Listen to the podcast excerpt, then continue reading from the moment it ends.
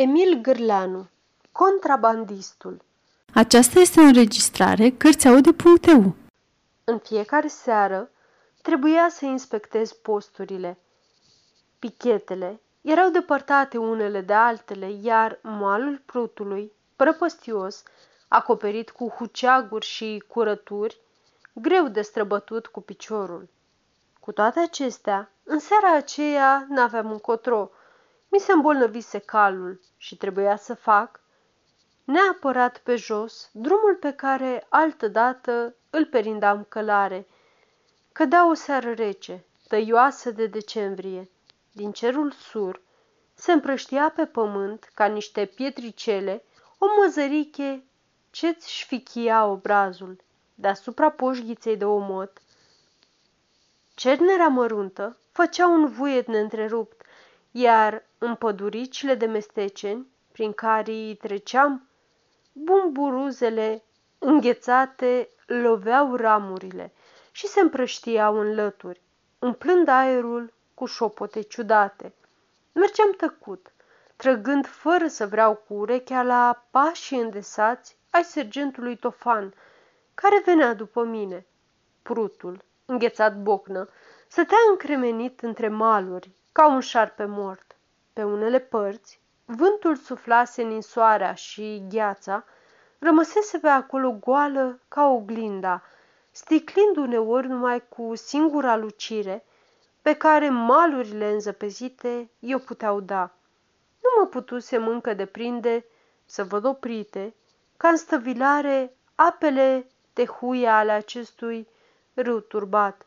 La fiecare cot mă așteptam să-i aud valurile bolborosind în bulboane, lovind și rupând din maluri.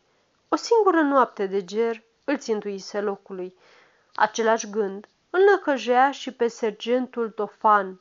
Glasul lui răsări deodată din urmă. L-a răpuș gerul, domnule sublocotenent. De amu îi chita contrabadiștilor, că pe gheață trec mai sprinteni. Vorba sergentului mă smulse gândurilor și mi-aminti de ce îmi raportase dimineață. Îl întreb, ziceai că pe la cotul prisăcanilor Lazării Santinela? Pe Cușbariu? Domnule sublocotenent, pe Cușbariu, în cotul prisăcanilor. Dar de ce n-a tras? În ce să tragă? Că numai o clipită la zări și s-a șters din fața lui în huceagul cela. A dat alarma. Ei, până să vie pichetul sau celelalte santinele, mai bine așa, că tot o să-l găbjim noi odată, că el se laudă în gura mare, că trece prutul cu sacul cu păcuri de tutun prin fața dumneavoastră și nu o să-l puteți prinde. Îl văzusem pe țăranul ăsta o singură dată, în unghieni. Mi l arătase capitanul. Uite, ăsta e hoțomanul cel mai îndrăzneț. Îl prinsese odată cu vreo trei-patru ani în urmă. Făcuse pușcăria și acum își luase meseria. Cunoștea toate bulboanele prutului, toate potecile malurilor, toate văgăunile și popuriștile. Se înserase bine de tot. În față, după un stufăriș, cea din tăi santinelă se dezlipi parcă din umbră. Nu se întâmplase nimic. De la postul acesta intram în cotul prisăcanilor. Cum se întunecase, desfăcui tocul revolverului. Să l-am la îndemână și auzi pe sergent dând piedica armei. Ninsoarea înghețată se întețea. Mergeam pe dibuitele, intrând în tufării, întorcându-ne, cârmind la dreapta și la stânga, până ce găseam o bucată curățată de mal. Aceea o străbăteam mai repede cu piciorul, până ce intram din nou într-o curătură. Deodată îmi veni un gând. Suntem chiar la cotofane? Chiar la cot, domnule sublocotenent. Dacă am sta puțin să pândim, să stăm, domnule sublocotenent, decât să intrăm colo în mestecăniși pe dâmb. De acolo se aude de o călca și iepurile. Și am luat-o la dreapta, dar uh, n-am suit pe dâmb. Sus sufla vântul. Simțeam cum mi se întărise obrazul sub plesnetul broboanelor reci.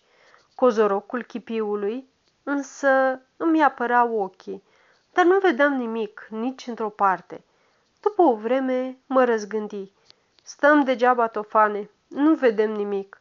Nu vedem, dar se aude. Și în clipa aceea, ca și când s-ar fi legat de vorba sergentului, o plesnitură răsună înainte. Sst! Tofan întinse urechea. Ascultarăm câtva vreme. Vuietul nu se mai auzi. O fi fost vreo sălbăticiune, domnule sublocotenent. Și rămaserăm locului ascultând. Trecuse multă vreme. Nu se mai mișcase nicio creangă. Nu mai răsunase nimic decât șuietul ninsorii care îmi împuiase urechile și de la o vreme nu mai auzeam nici pe el. Mă cuprinsese frigul. Sergentul începuse să dea din picioare. Gerul se înteți și mai grozav.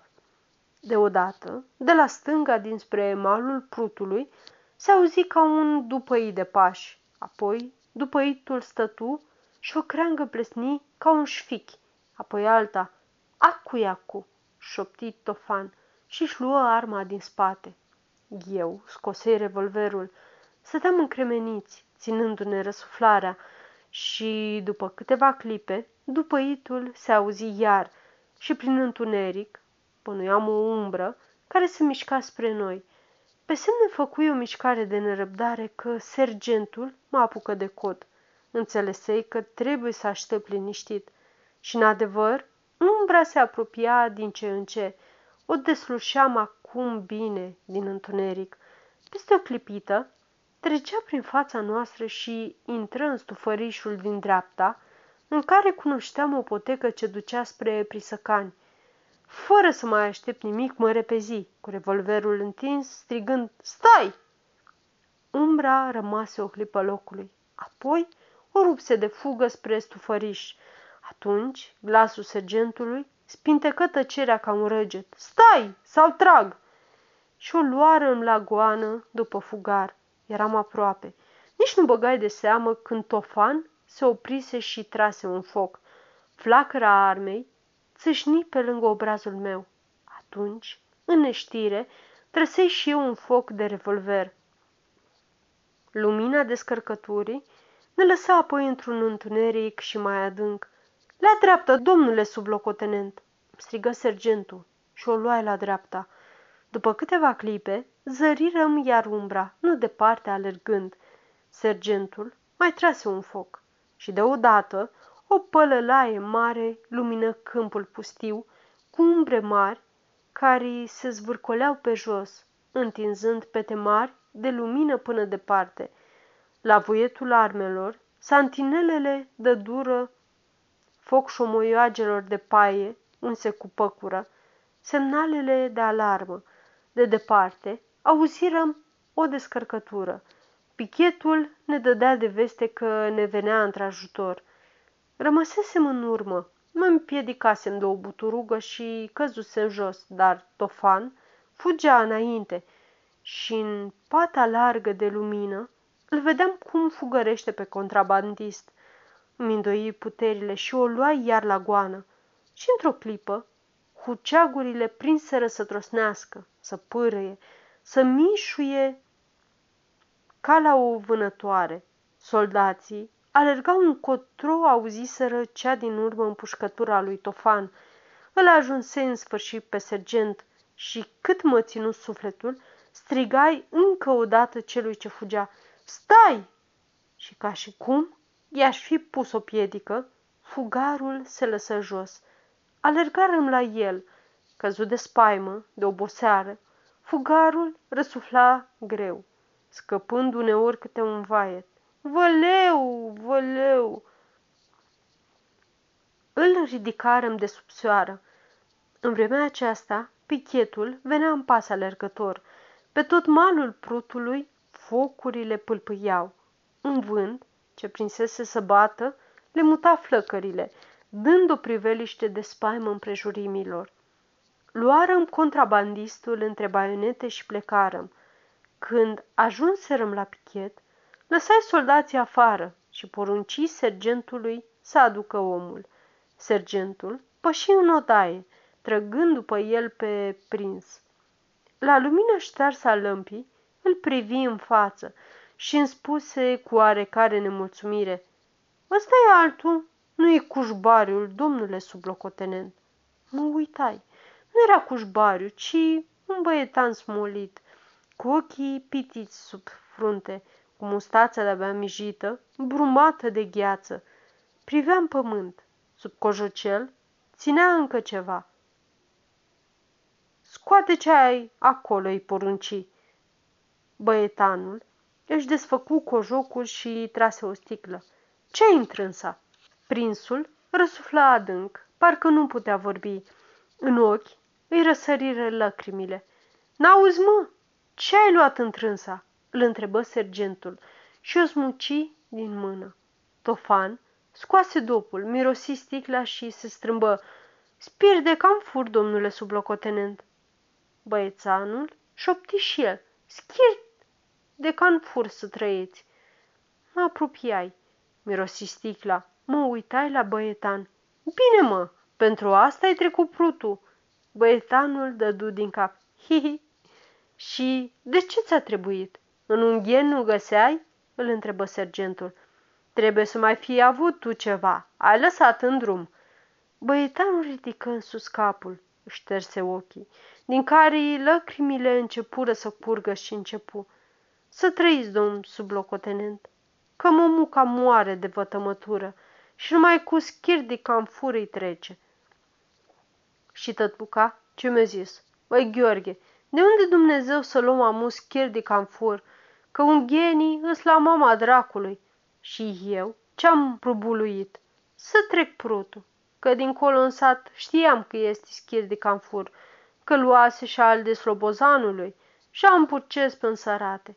Și șamu mă întorceam. Băietanul își șterse nasul cu mâna, apoi lăcrimile și plecă iarăși capul în jos. Pe cojoc îi se aninau lacrimile, apoi cădeau jos pe podele. Dă-i sticla, porunci sergentului. Sergentul se uită la băietan cu ochii blânzi acum. Îi întinse sticla. Bine, mă, și dacă te nimerea glonțul.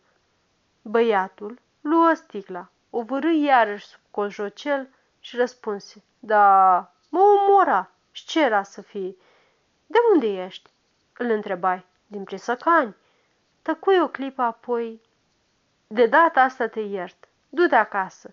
Dar altă dată... Băiețanul stătu puțin. Parcă nu-i venea să creadă. Apoi se repezi să-mi sărute mâna. Mă trăsei la o parte. Hai, pleacă. Băietanul se gândi puțin. Vroi parcă să iasă din odaie apoi, se întoarse către mine și îmi spuse Să trăiți, domn sublocotenent, să nu spui mișuni, că mă bate Dumnezeu, că e mai muca bolnavă.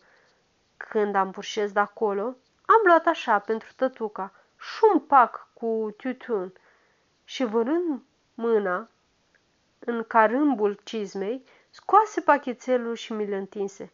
Ia l Mă uitai la dânsul, la pachet și porunci cu glas năbușit. Hai, du-te! Iar sergentul îl luă prietenește de umăr.